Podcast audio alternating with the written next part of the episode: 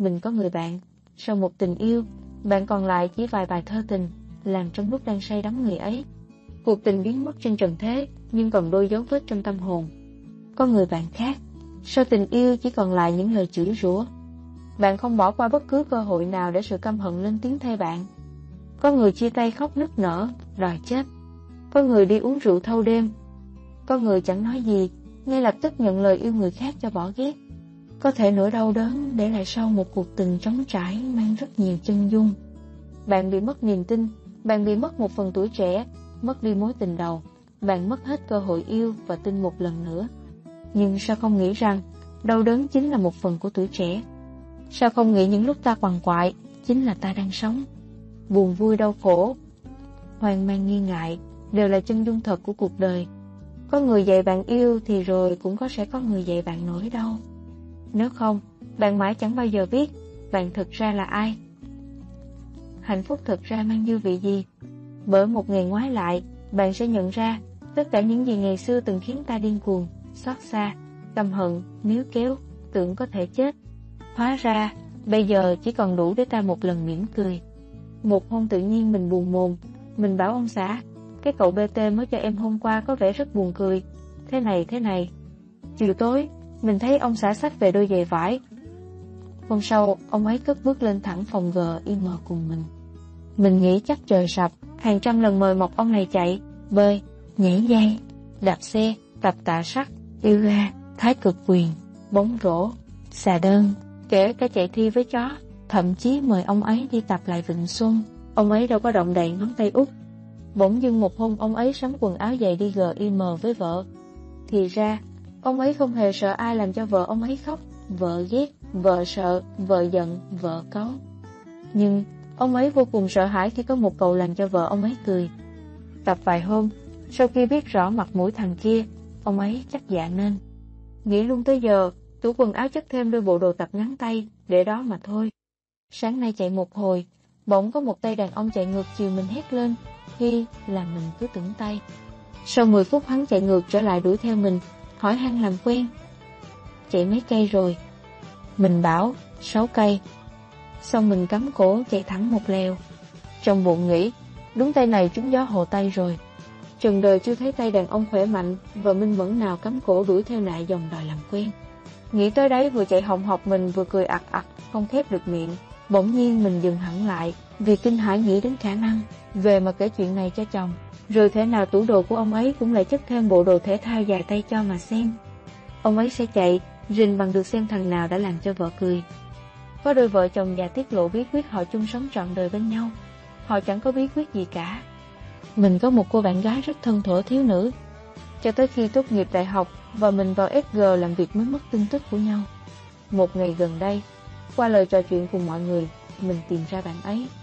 Tuy nhiên, mọi người rất sửng sốt khi mình khăng khăng rằng bạn ấy rất xinh đẹp, rất nữ tính, rất tài giỏi, rất có bản lĩnh, rất thân ái tình cảm với mọi người, rất say mê cái đẹp, rất yêu thương gia đình. Mà mình lại không hề nhớ ra một khuyết tật về hình thể từ nhỏ của bạn ấy, mà nó đập ngay vào mắt mọi người lần đầu gặp. Mình nghĩ chắc mình đã biết, nhưng mình lại hoàn toàn không lưu tâm tới khiếm khuyết của bạn ấy suốt bao năm. Trong đầu mình, không có chỗ để giữ hình ảnh khuyết tật của bạn ấy. Chắc thế. Hôm vừa rồi ngồi uống rượu với bạn bè cũ, rất thân thiết, rất quý mến nhau suốt hàng chục năm. Đột ngột, có người bạn trêu đùa về tật nói lắp của một người trong nhóm. Mình rất sửng sốt vì hơn 20 năm qua, mình chưa bao giờ phát hiện ra là bạn ấy là một người nói lắp, trình bày một nội dung đã nói lắp. Khi tỏ tình, tất nhiên, hoặc khi phải diễn giải điều nào đó càng lắp bắp tợn. Mình chỉ lắng nghe nội dung họ nói, cách người ta làm bạn, hoàn toàn không hề phát hiện ra họ có tật nói lắp. Điều mà một người qua đường chỉ qua một câu nói đã viết ngay. Mình thường rất lắng nghe người khác nói, chăm chú nuốt từng lời người khác. Nên có bao nếp nhăn thì lần lượt xếp hàng ngay ngắn lên trán. Mình thường rất hồi hộp khi nói về những ý tưởng khác biệt của mình với người khác. Giọng mình nói chẳng thuyết phục được bằng chữ mình viết. Cho nên thỉnh thoảng thấy rất buồn vì nghĩ. Thường trong xã hội này, chúng ta rồi sẽ gặp nhiều những người mà họ hay nhớ tới những khiếm khuyết đầu tiên khi nghĩ về một ai đó. Khi mà những gì tốt đẹp, nếu có, của mình, nó đều ở đâu đó bên trong. Còn những gì thiếu sót, nó lại dễ thấy và hiển thị hết ra ngoài từ ngọn tóc cho tới tận gót chân mình. Xong rồi lại nghĩ, Chắc đặc quyền của mình là luôn nhớ được những gì tốt đẹp của người khác. Cho nên luôn thấy cuộc sống này thực ra rất đẹp. Những người đã gặp thực ra đều rất có ý nghĩa với đời mình. Và suy nghĩ của mình cảm ơn đời, vì thế luôn hướng sáng và tích cực. Có câu hỏi trong đó thế này, chị nghĩ phụ nữ thông minh khác phụ nữ khôn ngoan ra sao? Mình nghĩ khôn ngoan hay thông minh thì đều nằm bên trong một con người. Đến khi bộc lộ ra, thường thông minh sẽ khiến người phụ nữ tài giỏi, còn khôn ngoan sẽ khiến người phụ nữ khéo léo. Người phụ nữ thông minh kiếm được nhiều tiền, người phụ nữ khôn ngoan kiếm được nhiều bạn. Người phụ nữ thông minh biết cách tự tin tỏa sáng, người phụ nữ khôn ngoan biết cách làm cho những người chung quanh tự tin tỏa sáng. Người phụ nữ thông minh biết cách làm cho mình vui, người phụ nữ khôn ngoan biết cách làm cho mọi người chung quanh mình vui. Đàn ông không sợ phụ nữ thông minh hay khôn ngoan hơn họ, chỉ sợ phụ nữ sâu sắc hơn họ, tức là sâu sắc xấu hơn họ. Khi Hi ngoại tình nói văn hoa thì là hai chúng ta đều yêu chung một người đàn ông. Vì anh ấy quá tuyệt vời nên cả hai ta đều nhìn thấy điều đó, đều biết rõ, đều yêu. Còn nói trần trụi ra thì là hai chúng ta đều yêu anh ấy, còn anh ấy là chỉ yêu có mỗi bản thân mình. Đàn ông ngoại tình ít ONG vẫn tốt. Bạn nghĩ người chồng tốt là người như thế nào? Yêu bạn, chăm đánh răng, mang tiền về nhà, nuôi dạy con cùng bạn, rửa bát hộ vợ, tặng hoa đúng sinh nhật, ngủ chung bảy mỗi tuần, ký sẵn đơn đăng ký kết hôn, không mặc quần đùi rách đi lại trong nhà. Rất nhiều thứ khác nằm trong dấu ba chấm ấy. Đàn ông ngoại tình có thể vẫn còn yêu vợ, vẫn ngủ đủ 7 giấc mỗi tuần trên giường và từ chối ký vào đơn ly hôn. Đàn ông ngoại tình xong, một số thứ vô hình đã mất đi, nhưng những gạch đầu dòng đầu tiên vẫn còn. Họ vẫn tiếp tục yêu bạn, vẫn chăm đánh răng, vẫn mang tiền về nhà, vẫn là người khó có thể bị thay thế bởi một người đàn ông khác. Thế thì nói một cách khác, người đàn ông ngoại tình xong, bạn nói họ đã hết tốt. Nhưng tôi nói, họ vẫn còn dùng tốt. Vấn đề là bạn dùng họ vào việc gì? Thực ra, bạn vẫn dùng họ vào những việc y như trước đây, tức là làm chồng, làm cha, làm tình nhân, làm tri kỷ, làm người chống chèo sóng gió. Và họ vẫn làm tốt được những việc đấy, nếu thật sự cả hai đã bước qua được sóng gió mà chẳng lật thuyền. Vấn đề duy nhất mà người đàn ông phải giải quyết với người đàn bà, tán tỉnh lại nhau từ đầu. Yêu lại nhau từ đầu. Xây lại kỷ niệm và lòng tin từ viên gạch đầu tiên. Chứ đừng để cả hai sống tiếp trong tình yêu cũ giờ đã rách nát. Bị phản bội và đau đớn. Mà bữa đi quay hai tác show liên tục, cô bé trợ lý trường quay lấy nước cho mình uống giữa lúc chờ chương trình, rồi ngồi nói chuyện với mình trong lúc chờ khách mời khác đang trang điểm. Cô bé hỏi mình ý kiến xem, bây giờ cô ấy đang có hai người cầu hôn. Một người là cậu bạn yêu từ thời sinh viên, nhưng cũng chưa công việc ổn định, bố mẹ cô không ưng anh ấy. Một người khác hơn cô 10 tuổi, là bộ đội, thu nhập cao và ổn định, bố mẹ cô muốn gả con gái cho anh này. Mình hỏi cô bé, em mới ngoài đôi mươi, vừa ra trường thì lo gì chuyện cưới chồng gấp thế? Mà em yêu ai hơn? Cô ấy nói, nhà anh người yêu lớn tuổi muốn cưới sớm, tất nhiên rồi sẽ phải có con sớm. Còn anh trẻ thì chẳng dám đòi hỏi cô điều gì cả, vì bản thân anh trẻ cũng còn chưa có gì trong tay. Mình hỏi, thế bản thân em thì muốn cùng ai?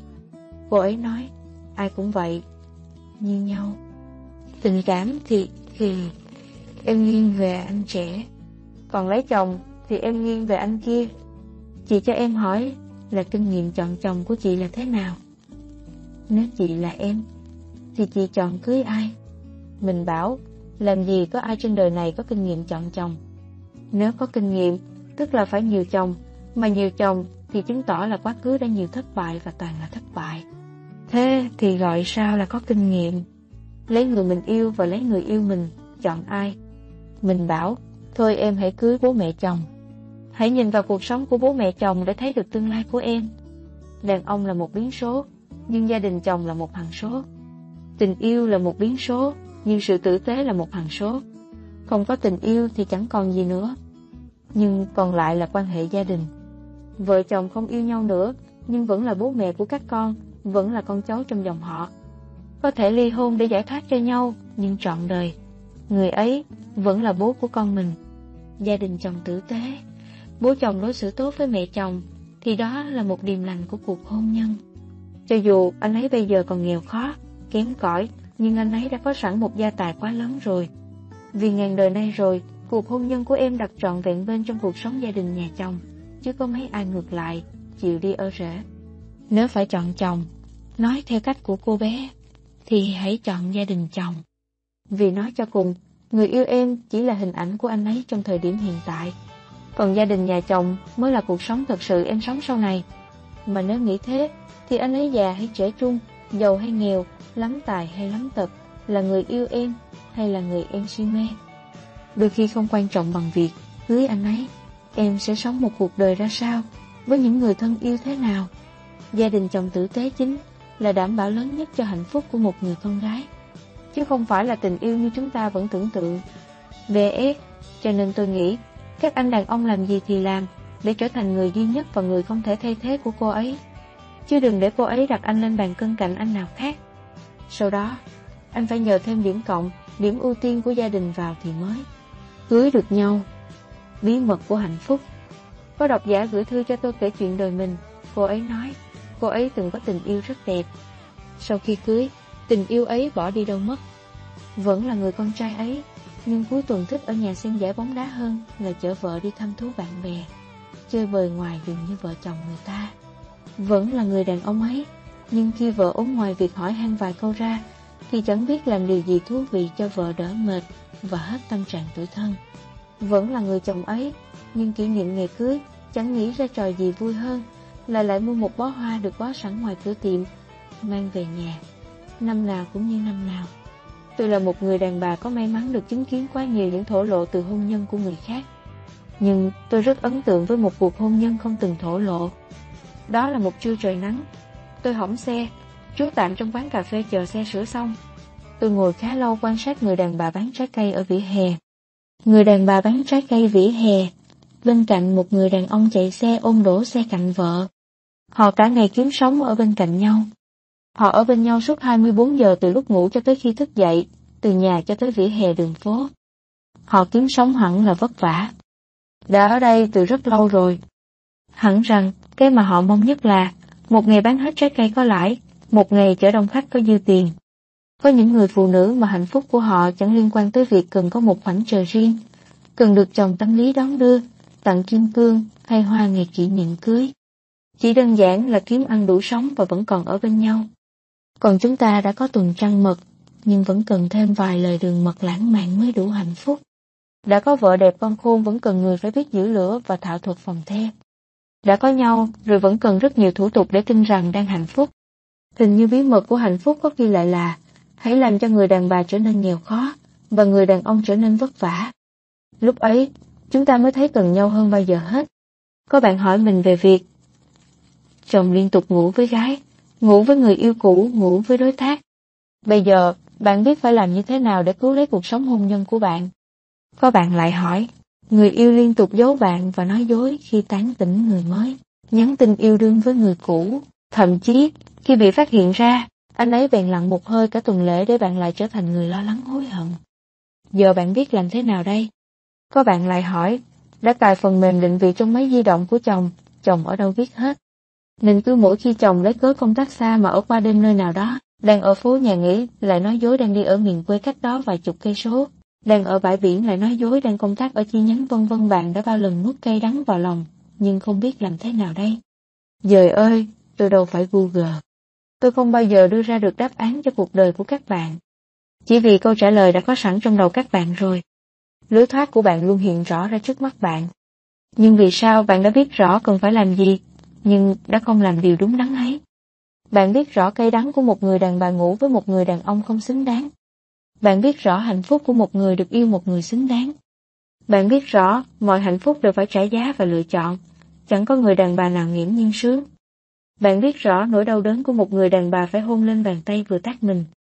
Vì sao bạn không thể tin rằng bạn xứng đáng với một cuộc sống rất khác? Sao không lắng nghe chính trái tim mình? Có cuộc đời nào tự do khi trái tim bị cầm tù? Mà chìa khóa, bạn đã tự vứt nó đi trong những cơn tuyệt vọng.